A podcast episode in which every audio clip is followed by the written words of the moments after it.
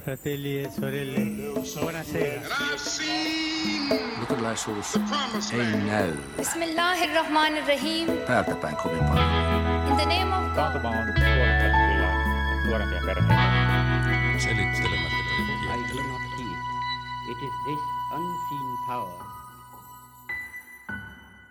Suomalaiset harvemmin innostuvat halaamaan tai ainakaan halaamaan vierasta ihmistä.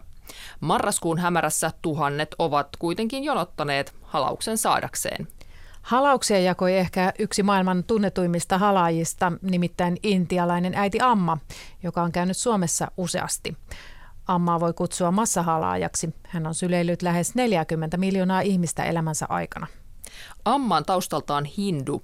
Horisontti kysyy, mikä oikeastaan on halauksen merkitys hindulaisuudessa, onko kyseessä muukin kuin voimahalaus. Miksi suomalaisetkin haluavat halata ammaa, mitä he mielestään siitä saavat? Ja ohjelman loppupuolella paneudutaan, saako koulun joulujuhlaa viettää joulukirkossa polemiikkiin, joka on kiihdyttänyt tällä viikolla. Uskonnon didaktiikan yliopistolehtori dosentti Saila Polter kysyy, voisiko suomalainen koulu kulkea kohti monien katsomusten tunnustamista sen sijaan, että yritetään rakentaa täysin neutraalia tilaa. On ongelmallista, jos koulun juhlat aina pidetään kirkossa, mutta voidaan kysyä esimerkiksi, että onko joskus paikka kirkossa, jos meillä on siis moskea voisi tarjota hienoja tiloja, miksi me voisi pitää moskeassa. Minä olen Anna Patronen. Ja minä olen Ilona Turtola. Meillä on tällä kertaa vieraana Amman hyvän tekeväisyystyössä mukana oleva Mikko Lehtola, tutkimuskoordinaattori Jussi Sulberg Kirkon tutkimuskeskuksesta ja uskontodialogikouluttaja Heidi Rautionmaa. Aloitetaan hei sinusta Mikko. Miten sä oot alun perin tutustunut äiti Ammaan ja hänen toimintaansa? No sitä kautta tutustunut, että, että mulla oli ystävä, joka tiesi, että mä oon kiinnostunut niin meditaatiosta ja, ja tietoisuudesta ja, ja mitä ikinä. Ja sitten hän, hän mulle vinkkasi, että hei, sua voisi varmaan kiinnostaa. Että muistan vielä sanoa, että, että Intiasta on tulossa joku valaistunut nainen käymään Helsingissä. Ja tällä hetkellä olet aika tiiviisti Amman työssä mukana. Niin, siinä sitten lopulta, lopulta pääsi käymään, että, että pikkuhiljaa mä aloin tekemään vähän enemmän, enemmän stoppeja, mutta se oli ensimmäiset ehkä neljä-viisi vuotta oli enemmän semmoinen niin sisäinen, sisäinen matkan teko, kunnes, kunnes sitten se muuttui niin, että halusi olla antamassa takaisin, kun koki, että oli saanut niin paljon. Ja tällä kertaa, tällä hetkellä kierrät siis Amman mukana maailmaa. Joo, kyllä. Eli, eli kesällä on, on Pohjois-Amerikan kiertue ja sitten sit näin syksyllä on tämä Euroopan kiertue ja talvella sitten yleensä, yleensä tota, onneksi vielä pääsee käymään vähän Intiassa, niin semmoinen. Montaksi kertaa olet muuten halannut äiti Ammaa? Ai että. Tota, niinhän se menee kiertueella, että, että silloin kun on mukana kiertuestaffissa, niin sitten mennään vähän niin kuin kun on hiljaisempaa. Niin, niin mutta puhutaan ehkä sadasta. Hmm. Joo. No mut hei, sitten meillä on Jussi Sulberi, sä oot, ö, sä oot tutkimuskoordinaattori, uskontotieteilijä ja ö, sä oot käynyt, käynyt tuolla Amman meditaatiokeskuksessa eli Asramissa, mutta olit myöskin tämän viikon Espoon kokouksissa käymässä. Niin minkälaisiin asioihin sinä uskontotieteilijänä kiinnitit huomiota siellä? No, to, uh, kun käy vierailemassa erityyppisissä uskonnollisissa ja tapahtumissa, tilaisuuksissa, niin tietysti jotenkin aina pyrkii hahmottamaan tätä, että vähän, että minkä ikäistä väkeä käy ja sukupuoli jakaumaa, yleistä ilmapiiriä, niin äh, esimerkiksi tässä ammantilaisuudessa oli monenikäisiä ihmisiä, siis voi sanoa nuorista eläkeikäisiä, mutta semmoinen yleiskuva, että aika paljon oli tämmöisiä plus-minus kolmekymppisiä, sanotaan nuoria aikuisia – suurin osa naisia, mikä on ihan tyypillistä monille uushenkisille tapahtumille. Ja, ja sitten semmoinen mm, rauhallinen ilmapiiri. Ja jotenkin äh, siinä hahmottui juuri se, se ympäristö äh, sen tyyppisestä niin kuin henkisyydestä tai uskonnollisuudesta, mikä monille näyttäytyy hyvin tämmöisenä avarana ja sisäänsä sulkevana tämän tyyppisiin asioihin kiinnitin huomioon. Toki sitten se, että tiedostaa tämän, tämän liikkeen tämmöiset niin uskonto, uskonto- ja kulttuurihistorialliset juuret, jotka toki nousee sitten niin kuin hindulaisuudesta. Kävitkö muuten halaamassa äiti Amma? Kyllä mä kävin. Okay. Se oli ensimmäinen kerta. Mm. Hyvä. No hei, sitten meillä on Heidi Rautiomaa. Sä oot ö, uskontodialogikouluttaja, myöskin pappi. Ja sä oot tavannut Amman jo 90-luvulla, niin ö, mikä tässä ilmiössä sinua kiinnostaa?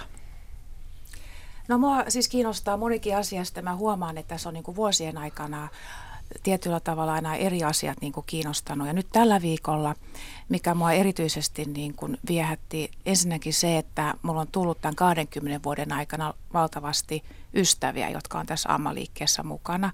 Eli mä menen katsomaan, mun, tapaamaan mun ystäviä ja hengaamaan niiden kanssa. Se, mitä äsken tuossa Jussi sanoi siitä, miten tämä liike on tämmöinen niin kuin avara ja sitten sisänsä ottava, niin mä tykkään tästä ilmapiiristä ja tämmöisestä niin kuin rakkaudellisesta, välittävästä niin kuin energiasta, mitä mä koen siellä tilaisuudessa. Ja sitten tietysti niin kuin tämmöisenä niin kuin uskontodialogi-ihmisenä mä huomaan, että mä oon saanut valtavasti itselleni niin kuin aineksia niin kuin omaan spiritualiteettiin.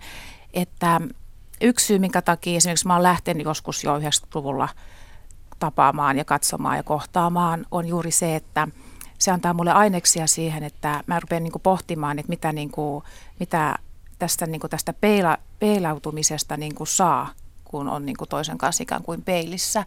Että se on tavallaan, se, se viehättää siinä, koska se rikastuttaa mun omaa spiritualiteettia valtavasti. Hmm.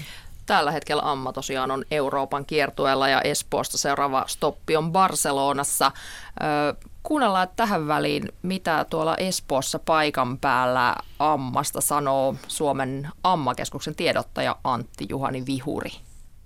Millainen operaatio on järjestää tämä Amman vierailu? No kyllähän tämä iso ponnistus pienelle yhdistyksellä on, että ihan varovastikin arvioiden meillä on kaikki vapaaehtoistyöntekijät mukaan lukien täällä, niin varmaan yli 400 henkeä toteuttamassa tätä ohjelmaa, josta pari sataa tekee tosi paljon tämän ohjelman hyväksi. Että kyllä tämä on sellainen kohokohta kaikille meille, jotka ollaan tässä mukana. Äiti Amma on käynyt Suomessa jo useamman kerran. Mikä Suomessa kiehtoo, mikä häntä tänne vetää? Joo, tämä on tosiaankin 15 vierailu vuodesta 1998 alkaen. Ja, ja Amma on halunnut jotenkin tulla tänne. Amma itse sanoo, että, että hän matkustaa sinne, missä häntä odotetaan eniten. Ja me ollaan oltu tosiaankin osa Euroopan kiertuetta jo vuodesta 1998. Ja, ja, ja tota, Amma toki kiertää laajasti ympäri maailmaa ja aloitti, aloitti kiertueensa Yhdysvalloista muistaakseni vuonna 1987, 7, tota, mutta pitkään ollaan oltu, oltu mukana, pieni Suomi tässä. Amma on tällä kertaa täällä Espoossa kaksi päivää. Miten intensiiviset nämä päivät ovat? No tietysti jokaiselle vähän omanlaisensa, että monet piipahtaa täällä. Heistä suurin osa sitten jonottaa tunnin pari halaukseen. Sitten on ne, jotka, jotka innostuvat viettämään pidempään aikaa täällä. Tietysti meille vapaaehtoistyöntekijöille tämä on monelle sellainen vähän 24-7 homma tämän, tämän viikon aikana, aikana, että siinä suhteessa hyvin intensiivinen.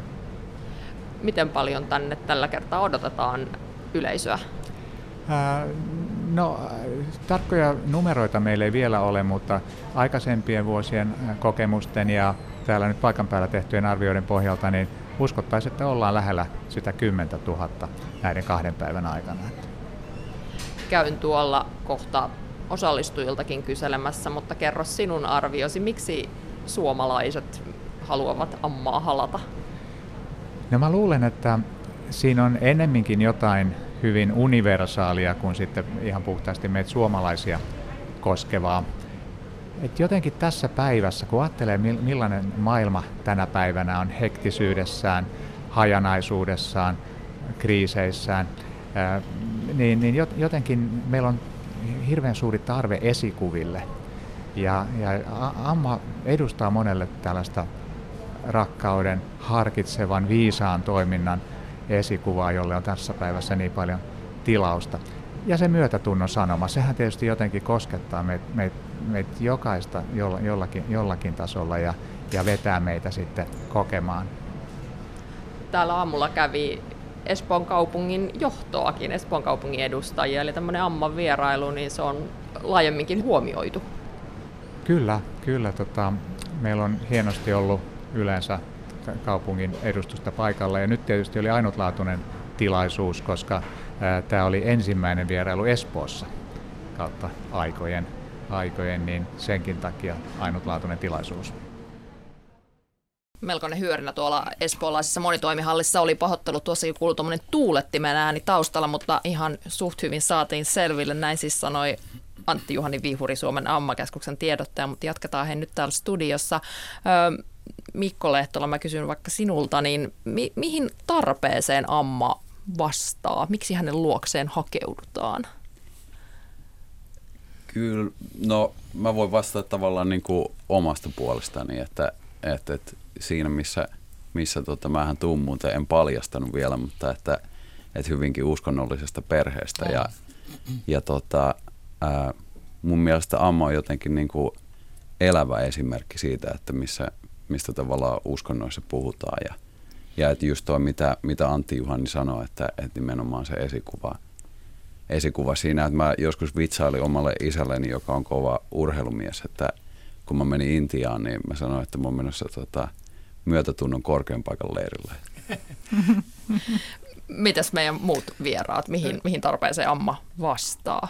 Kyllä, äh, kyllä se vastaa jonkinlaisen kaipuuseen liittymisestä jonkin korkeampaan ja, ja tämmöiseen tarpeeseen kokemu- kokemuksellisesta uskonnollisuudesta tai henkisyydestä. Ja äh, huomionarvosta on, että äh,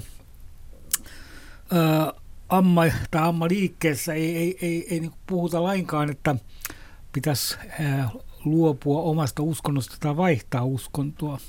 Ja tämä, tämä on semmoinen yksi tekijä, mikä tekee ammaliikkeestä, jos ajattelee nyt niin länsimaita ja Suomea mukaan lukien, niin semmoisen vetovoimaisen liikkeen. Että, että tuota, on tämmöinen ajatus, että okei, kukin pitäytyy siinä omassa perinteessään ja, ja pyrkii siinä sitten toteuttamaan tätä henkisyyttä ja, ja toisten ihmisten ää, ja Jumalan palvelemista. Mutta täytyy tietysti muistaa, että se viitekehys, mikä Ammallakin on taustalla, niin toki se on hindulainen ja se tietynlainen niin kuin uskonto, teologinen näkemys nousee sitä hindulaisesta kontekstista. Ja, ja jos katsoo tavallaan semmoista niin kuin, taustaa, niin Ammahan edustaa tämmöistä niin kuin Advaita-perinnettä, joka on tämmöinen hindulaisuuden ykseysoppi perinne ja samoin sitten tätä bhakti-perinnettä, jossa näkyy vahvasti tämä niin kuin Jumalan ää, palvelemiseen omistautuminen, tämmöinen rakkaudellinen suhde ja sitä kautta muiden palveleminen ja toisaalta sitten tämmöinen tantrinen perinne, jossa korostuu tämmöinen niin tämänpuoleisuus ja ruumiillisuus ja myös tämä tämmöinen äiti jumalattarin ää, ää, palvonta. Hmm. Voidaan tuostakin puhua vielä vähän lisää myöhemmin. Heidi, miten sä ajattelet, mihin tarpeeseen tämä äiti Amma vastaa? Mä keskustelin tänään mun yhden hindu-ystävän kanssa ja se oli aika hyvä, kun Marko sanoi, että että hänelle riitti, että hän oli vain siellä tilaisuudessa, että hän sai kyllä sen tota noin, niin, jonotuslapun mennä ottamaan halaus, mutta hänelle riitti se pelkkä oleminen. Ja mä, mä oon ihan samaa mieltä, että mun ei olisi tarvinnut mennä ottaa edes sitä halausta, vaan mulle ihan riittää, että mä oon siellä niin kuin läsnä. Et mun mielestä siinä tilanteessa se, se pelkkä oleminen ja se läsnäolo on niin valtavan suuri ihmisillä, jotka tulee paikalle, että sitten niin kuin, jos mä ajattelen niin kuin ammaa. Että et se energia siellä on hyvin positiivinen ja lämmin. Ja se, mikä mua niin kuin koskettaa ja liikuttaa, on ihmisten se palveluhenkisyys. Et esimerkiksi eilen, kun mä katsoin, kun jaettiin sit sitä Amman siunaamaa vettä, että et kuinka siellä oli ihmiset niin kun antamassa sitä juomakippoa. Kaikki oli niin iloisesti auttamassa. En ajatellut, että täällä minä ilmaiseksi painan tätä työtä, vaan se oli sellaista niin jakamista. Ja tässä tavallaan, niin kun, kun mä mietin sitä siinä tilanteessa, että siinä niin on läsnä sekä niin näissä Amma-äitin tilaisuuksissa pää, sydän ja kädet. Eli siellä on nämä, nämä opetuspuheet tai tämmöiset niin kuin amman puheet. Sitten siellä on tämä, niin kuin tämä palveleminen, eli, eli nämä kädet. Ja sitten on niin kuin sydän. Ja nämä kaikki kolme, kun ne on tasapainossa, niin silloin se tavallaan niin kuin menee läpi ja se on kokonaisvaltaista. Mm. No hei, Pohjoismaissa me ollaan totuttu siihen, että täällä niin kuin, jos on niin kuin hengellisen asioiden auktoriteetti, niin se on usein varsin oppinut, siis käynyt yliopistoja ja se on tehnyt väitöskirjan teologiasta ja sitten se on, aika usein vielä valkoinen mies. Niin sitten tämä äiti Amma on täysin vastakkainen niin kuin tälle. Hän on nainen, varsin kouluttamaton ja sitten tässä on vielä tämä kehollisuus. Eli ei ole välttämättä se puhuva pää, vaan tämä keho, tämä halaus. Niin mitä te tästä ajattelette? Jussi. No tämä luo mun mielestä ilman muuta semmoisen niin kuin, tavallaan positiivisen niin kuin, jonkinlaisen pohjan ja semmoisen niin kuin, ää, se, on, ta, se on tavallaan juuri niin vastakkainen tämmöiselle perinteisille uskonnollisille auktoriteeteille. Ja, ja tosiaan niin kuin sanoin, että on erittäin huomioarvoista itse asiassa vielä korostuu intialaisessa kontekstissa, että hän on alakastinen nainen, hän ei ole oppinut – ää, ja, ja, tota, ää, ja, ja hänestä on kuitenkin sitten tullut tämmöinen to, todella merkittävä hengellinen johtaja. Toki täytyy muistaa, että Intiassakaan sitten on, on, on, on, on hinduja, jotka esimerkiksi ei hyväksy tätä hänen kastirajojen ylittämistä, mutta Suomessa ää, mä jotenkin tuossa ammatilaisuudessa mulla tuli mieleen toinen, tosin niin kuin erityyppinen henkilö, monin tavoin, mutta tiettyjä yhdistäviä piirteitä on, on tämä enkelihenkisyyden edustaja Lorna Byrne. Myöskin nainen, jolla ei ole mitään tämmöistä suurta niin kuin, äh, akateemista taustaa, joka puhuu avoimesti omista kokemuksistaan, jossa korostuu tämmöinen niin kuin sisäisyys ja, ja, ja tämmöinen tavallaan sen hengellisyyden hyvin semmoinen konkreettinen puoli. Ja, ja tota, on mielenkiintoista ja jotenkin tässä ajassa on paljon semmoista,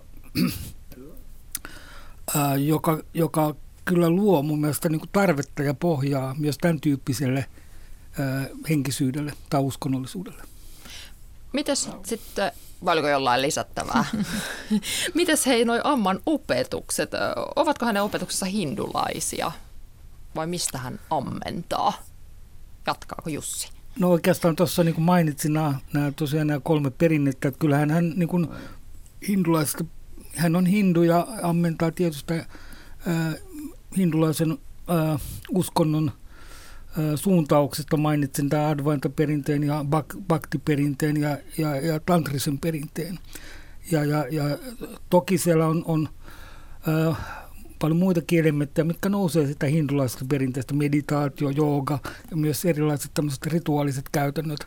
Juuri vaikkapa tämä darshan, jossa sitten ammaliikkeessä on tämmöinen oma erityispiirre juuri liittyen tähän halaamiseen, mikä on sitten kyllä intialaisessa ää, niin kuin, ää, kulttuurissa hyvinkin radikaalia, koska, koska siinä on tämmöinen fyysinen kosketus ja vielä niin kuin tämmöinen alakastisen naisen kosketus, niin se on aika, aika mm. semmoinen niin kuin, äh, radikaali asia Intiassa. Joo. Mut, Aha, Heidi, sano vaan. Sitten siinä on kyllä paljon semmoista ihan semmoista yleistä henkistä opetusta, jos mä nyt ajattelen vaikka torstain opetuspuhetta.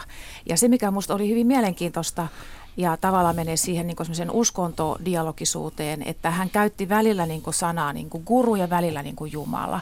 Ja sitten jos mä ajattelen niin kuin sit omasta kontekstista käsin, että kun mä kuuntelen Ammaa ja kun Amma sanoo sanan Jumala, niin mähän kuulen sen mun oman Jumalakuvani kautta, sen oman käsityksen kautta, jolloin se on mulle ikään kuin kristillistä opetusta. Mm, mitä sä Mikko tästä kaikesta ajattelet äsken tota, kuulemastasi? Joo, ehkä niin, mulla, mulla on itsellä semmoinen ehkä englannin, englanninkielen sana niin kuin, niin kuin religion ja sitten toi, toi spirituality, niin, mm.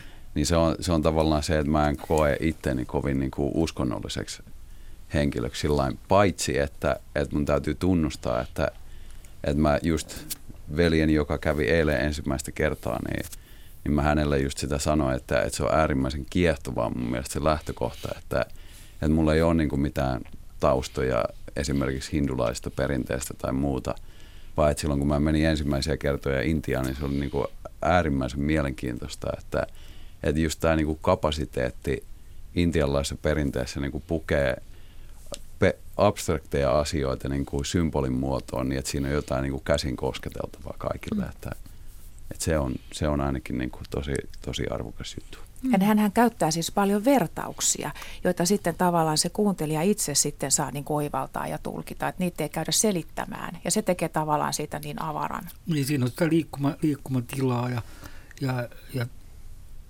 ja edelleen tämä vetovoimaisuus. Mä mietin, jos ajattelee tämän liikkeen tekemään tätä laajaa hyvän tekeväisyystyötä, niin mä en myöskään niin kuin, ää, en katsoisi, että se on mikään semmoinen vähäpätöinen tekijä, vaan kyllä, kyllä se on semmoinen myös puolensa vetävä ja motivoiva syy. Mm. Puhutaan tosiaan, tässä on puhuttu amman opeista, mutta tämä halaaminen, halaaminen se on amman, am, ammalla, voisi sanoa ikään kuin ytimessä, niin öö, kuunnellaan itse asiassa tähän väliin muutamalta henkilöltä, jotka siellä Espoossa kävivät, kävivät halattavana, että miltä, miltä se tuntui. Mun nimi on Tarja. Kävit juuri amman halattavana. Miltä se tuntui? Lämpimältä ja turvalliselta. Oliko tämä ensimmäinen kerta, kun olit amman halattavana? Oli kyllä. Miten toi halaus eroaa siitä, että jos vaikka joku perheenjäsen tai läheinen ystävä halaa? No siinä oli niin jännittävä tilanne, että sitä jännitti etukäteen tosi paljon, että mitä siinä tulisi tapahtumaan tai miltä se tuntuisi. Ja sitten tavallaan siitä, kun pääsi irti, niin siinä oli jotenkin helppo olla. Mutta ihan erilaista kuin halata jotain, jonka tuntee jo pitkältä ajalta. No millainen on olo nyt halauksen jälkeen? Tosi rauhallinen. Mikä sinun nimesi on? Joo, mun nimi on Esa-Matti Parkkio kävit juuri amman halattavana. Miltä se tuntui? Ei se minusta tuntunut miltään. Ihan, ihan normaali halaus. Vaikka häntä halaisin ihan sama, tai sinua. Oliko ensimmäinen kerta? Kun... Ensimmäinen kerta, joo. Mikä sinut sai tulemaan tänne? No kiinnostusta, mikä tämä ilmiö on. Tuossa kun Amma halaa, sanooko hän jotain? Joo, hän koko ajan toisti samaa jotain. En ymmärtänyt mitä se oli, varmaan sanskritin kieltä, mutta en, en tiennyt mitä sanoi. No millainen on olo nyt halauksen jälkeen? Ihan samanlainen kuin ennen sinne menoakin. Mikä sinun nimesi on? Ää, Eeva Ristolainen. Kävit juuri amman halattavana. Miltä se tuntui? Ja tosi ihanalta. Miten se halaus eroaa siitä, jos vaikka ystävä tai perheenjäsen halaa? Mm, no ehkä läheisimmältä jotenkin, vaikka onhan ystävähalauskin läheinen, mutta on se erilainen. Oliko tämä... vähän. Oliko tämä ensimmäinen kerta, kun olit amman halattavana? Kyllä oli jo. Mikä sinut sai tulemaan tänne? Ystävä pyysi ja mä olin heti valmis. Joo, tuossa oli siis tunnelmia tuolta Espoosta, äiti Amman kokouksesta. Ja tota, mm, voitaisiin puhua vähän niin kuin tästä halaamisen merkityksestä ää, hindulaisuudessa. Mutta kysytään ensin Mikko se, sulta. Sä sanoit tuossa aikaisemmin, että sä oot noin sata kertaa ehkä ehtinyt tässä halaamaan äiti Ammaa, mutta hindulaisuus ei ole sinulle tärkeää. Niin, niin mikä merkitys tällä halauksella on sulle? Osaatko sitä jäsentää? No siis henkilö, henkilökohtaisesti, niin, niin, niin muista mä, mä koin se itse asiassa ensimmäisestä kerrasta lähtien, vaikka silloin sitä oivaltanut. Se tuli tavallaan vähän niin kuin myöhemmin, että, että se jotenkin, jotenkin tota, tota se halaus niin on, että, että kaikilla tasoilla niin tulee, tulee jotenkin kosketuksiin sen kanssa, että mikä niin kuin ihmiselämässä on tärkeää ja että mitkä arvot on tavallaan tärkeitä ja että se jotenkin niin kuin sitä – sitä mulla aina korostaa. Mutta joka, joka kerta kun menee, niin se on, niin kuin, se on mulla ainakin tosi, tosi erilainen, että, että mikä, mikä se on tavallaan se kokemus siitä. Mutta et, et jotenkin se on sitä, että, että pääsee linjautumaan siihen, siihen että mikä mikä on oikeasti niin kuin ihmisyyden ydin. Hmm. No miten sitten, mm, Jussi, jos ajatellaan sen tämmöistä hindulaista merkitystä, onko se onko äiti Amman äh, halaus tämmöinen voima, voimahalaus vai onko siinä niin kuin syvempää ulottuvuutta? No siis äh, Amma-liikkeessä kutsutaan tätä, puhutaan Amman Darsanista ja se erityispiirre on juuri tämä halaaminen. No dar, Darsan tarkoittaa hindulaisuudessa siis, että äh, jumaluus kohdataan jonkun vaikkapa kuvan, patsaan tai gurun kautta, siis tämmöisen niin kontaktin kautta. Ja, ja, ja tosiaan – tuossa Amman Darsonissa on tämä niin kuin vielä korostuneen tämmöinen radikaali piirre, kun ajattelee sitä niin kuin hindulaista maailmaa ja kulttuuria. koska siellä tosiaan se, se suhtautuminen fyysiseen kosketukseen on, on niin kuin erityyppinen ja siinä on sit, ö, hyvinkin tarkat rajat liittyen niin kuin kasteihin ja, ja sukupuoleen ja niin edelleen. Ja, ja, ja tota, se jotenkin se radikaalius ja rajojen ylittäminen korostuu vielä voimakkaasti siinä. Ja, ja toki mä ajattelen että tämmöistä niin kuin, ä, länsimaista kulttuuria, niin se kertoo, kertoo siitä, että, että jotenkin henkisyyteen tai uskontoon, että siihen kaivataan semmoista niin kuin jotain konkreettista yhteyttä, ko- kokemu- kokemusta, ää, jotain, ää, joka ei ole pelkästään tämmöistä niin kuin abstraktia ja, ja jonkinlainen tämmöinen läsnäolon ja kohtaamisen kokemus on ilmeisen tosi monille, mutta yhtä lailla voi olla niin, että tota, ei sinänsä koe mitään tämmöistä niin kuin, ää, kovin suurta tai dramaattista. Et jos mä ajattelen vaikka itseäni, niin ää, en mä sillä lailla niin kuin kokenut mitään hirveän tai oikeastaan mitään erityistä. Et oli, se oli siinä kokemus, mutta tota, ei, ei siinä tullut semmoista niin kuin, mulle esimerkiksi semmoista jotain erityistä niin kuin yhteyden tunnetta, vaikkapa, vaikkapa niin kuin, ö, Jumalaan tai korkeampaa, mutta se ei missään nimessä ollut myöskään negatiivinen kokemus. Hmm.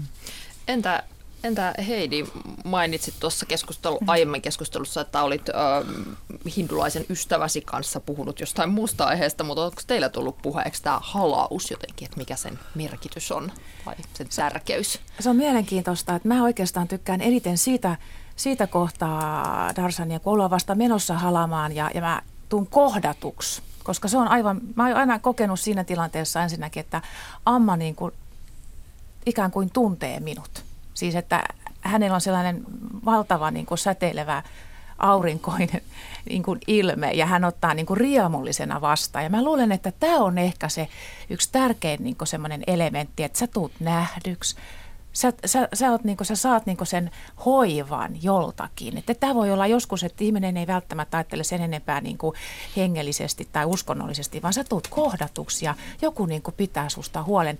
Mä en oikeastaan aikaisemmin niin voimakkaasti mitään tuntenut, mutta nyt tänä syksynä, kun mulla on ollut vähän rankempaa, niin mulla oli sellainen pikkuinen niin liikutuksen tunne siinä sylissä, että joku halaa mua. Ja se tuntui mielettömän hienolta. Että se voi olla ihan tämmöisestä kiinni, että joku kohtaa sut ja halaa. Mutta että tämä, että, että Amma niin tuntee sut ja sä tuut nähdyksi, niin, niin tavallaan se on se mun mielestä se yksi niin olennaisin osa tässä mm. palaamisessa. No se, se on vahvasti sanottu.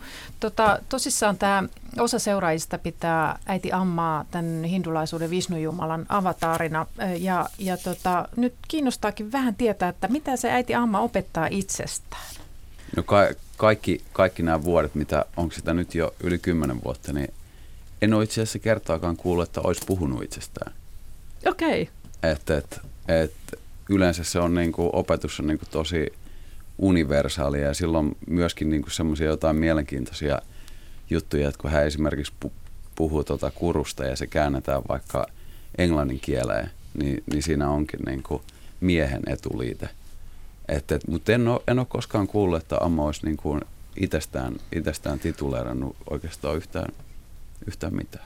Tämä oli kiinnostavaa. Jussi. Öö, Amma on itsestään, mun mielestä kun on näitä tekstejä muun muassa lukenut ja tämmöisiä erilaisia materiaaleja katsonut ja puheita, niin se tulee tavallaan tämmöinen,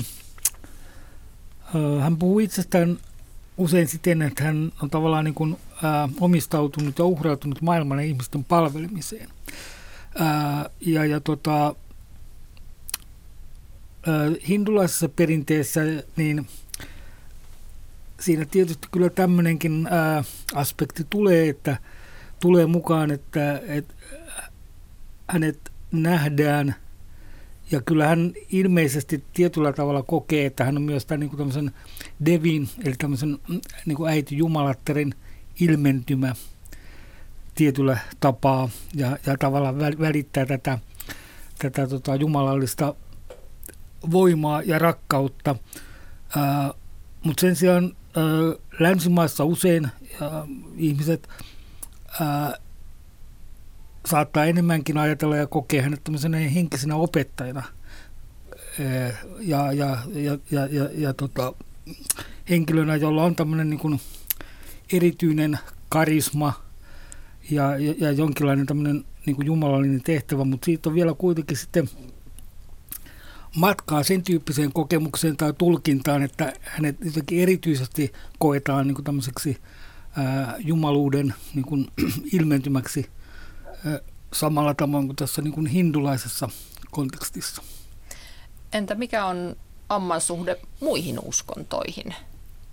No tässä tulikin jo aikaisemmin esille, että, että äiti Ammahan ei, ei niin kuin mitenkään velvoita tai, tai ohjaa tai pyydä, että pitäisi tässä nyt sitten meikäläisenkään kääntyä niin kuin hindulaisuuteen, vaan jokainen tavallaan voi syventää, syventyä siinä omassa spiritualiteetissaan.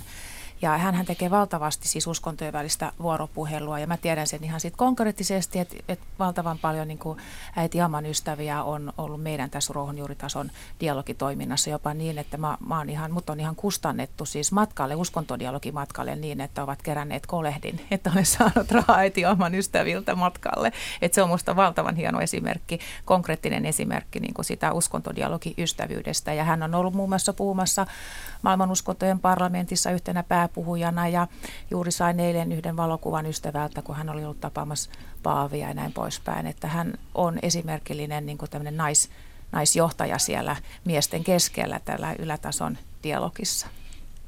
Hmm. No hei, hänet on tullut tunnetuksi tietenkin hyvän tekijänä esimerkiksi silloin, kun se karmea tsunami oli, niin silloin äiti Amma oli ensimmäisten joukossa, mutta miten isot rahat tässä pyörii? Tiedätkö Mikko?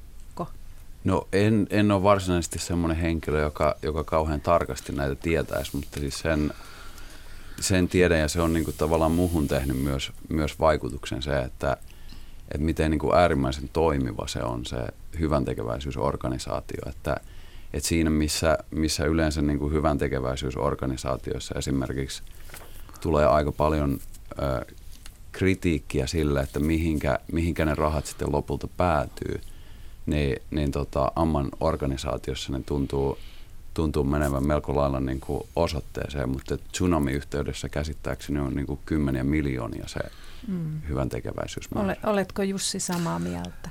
Ö, tuota, ö, tarkkoja arvioita mäkään en ole ö, niin kuin näistä sanotaan vuosittaisista summista löytänyt, mitä tämä liike kerää toimintaansa eri, erilaisia arvioita.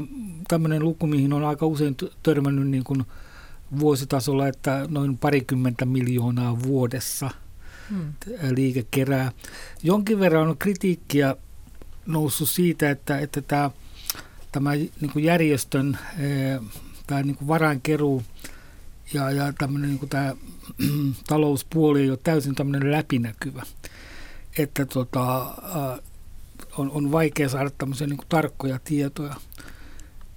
Että tämmöiseen, niin kuin, tämmöiseen näkökulmaan olen muutamissa paikoissa törmännyt. No niin, jatketaan toisella kertaa hei. Kiitos tästä kiinnostavasta keskustelusta. Heidi Rautionmaa, Jussi Sulberg ja Mikko Lehtola. Kiitos. Kiitos. Kiitos. Kiitos.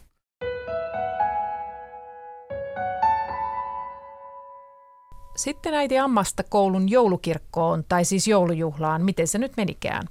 Kuluvalla viikolla ollaan julkisuudessa keskusteltu kiivaasti apulaisoikeusasiamies Pasi Pölösen ratkaisusta, jossa hän otti kantaa kouvolalaisen koulun joulujuhlaan. Se oli järjestetty kirkossa varsin uskonnollisin menoin ja tämän apulaisoikeusasiamies Pölönen jatkossa kielsi. Tästä seurasi julkisuudessa varsin moniin suuntiin huitovaa keskustelua. Puitiin sitä, saako joulujuhlaa ylipäänsä järjestää kirkossa ja mitä nyt oikein kiellettiin vai kiellettiinkö mitään. Kuka ymmärsi päätöksen oikein ja kuka väärin. Dosentti Saila Polter on seurannut julkista keskustelua koulun katsomusopetuksen ja päiväkotien katsomuskasvatuksen tutkijana.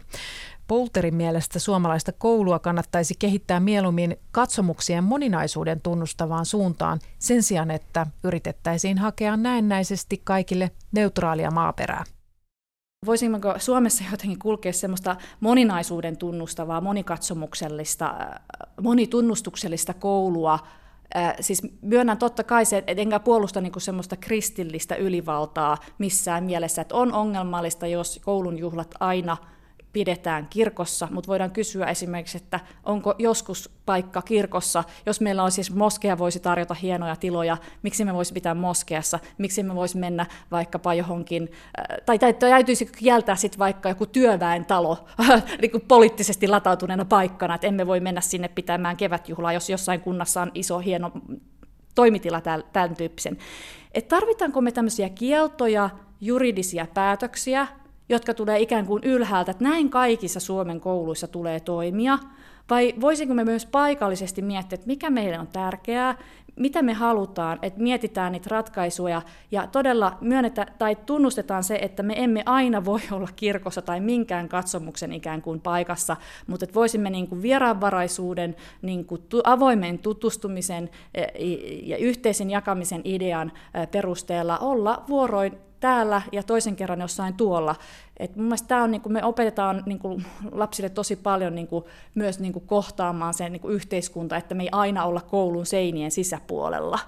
Saila Polter, sä oot uskonnon didaktiikan yliopistolehtori, dosentti. Tässä on äh, tämä viikko käyty aikamoista keskustelua, kun koulun joulujuhla kiellettiin kirkossa. Äh, apulaisoikeusasiamies teki tällaisen linjauksen, niin millä mielen olet seurannut tätä keskustelua? No monellakin mielellä. Siis kiinnostavaa. Kiinnostavaa oikeastaan oli se, että kun muutama poliitikko siihen tarttui, niin heti epäiltiin, että heillä on mennyt purot ja vellit sekasi, että he ikään kuin puhuvat tästä joulukirkosta eikä joulujuhlasta, ja sitten, sitten he sanoivat, että näin ei ole, että kyllä he tarkoittaa juuri tätä koulun yhteistä juhlaa. Ja sitten huvittuneenakin toisaalta olen sitä seurannut lähinnä siitä, että kun puhutaan joulujuhlasta, niin, ja sitten ollaan kirkossa, niin jotenkinhan kai jouluun perinteisesti kirkko ja Jeesus ja nämä ovat kuuluneet yhteen. Mutta totta, totta kai on niin myös vakavasti ottaa aivan selvää, että näissä tässä esiin nousseissa tapauksissa on sinällään toimittu väärin, että kyseessä on ollut uskonnolliseen tilaisuuteen viittaavia elementtejä näissä koulun yhteisissä juhlissa, ja näinhän ei tule olla. Näin koulussa ei voi toimia. Ja, ja tota, on siis hyvä, että jos tämä selkeyttää sitä, että koulun yhteisiin juhliin ei tule uittaa sisään uskonnon harjoittamisen elementtejä. Tämä tapaus politisoitui niin nopeasti, niin mitä ajattelet, mistä kertoo? No se tietysti varmaan kertoo tästä, tästä meidän yhteiskunnasta, siis laajasti ottaen nyt tämmöistä perinteisestä lutera, luterilaisesta Suomesta, joka on tätä maalistumiskehitystä mennyt eteenpäin, siis meidän historiasta, jossa, jossa niin kirkolla on ollut kansan sivistämisessä merkittävä rooli tämä aikanaan jo kansakoulun isä Uno Sygnus sanoi, sanoi koulusta, että täällä lapset kasvavat Jumalan valtakunnalle. Ja, ja tätä, tätä valistumiskehitystä on sitten tietysti purettu ja, ja luterilaisen vallan niin kuin oletettuja linnakkeita on sitten purettu. Tämä, tämä edelleenkin ilmeisesti ärsyttää tämä oletettu luterilaisen kirkon valta-asema meidän yhteiskunnassa, jota, jota halutaan vastustaa. Ja, ja niin kuin tämmöinen neutraalisuusargumenttihan on oikeastaan yksi ase tai retorinen keino sit lähteä tätä oletettua valta-asemaa haastamaan. Ja kaiken kaikkiaan ajattelen jotenkin tässä, että tässä on niin kuin katsomuspoliittisesti tarkoitus ottaa nyt etäisyyttä kristilliseen traditioon eli, ja liikkua kohti uskonnotonta, uskonnoista vapaata tilaa, niin sanottua ikään kuin neutraalia tilaa. Saila Polter, sä oot uskonnon didaktiikan yliopistolehtori, dosentti.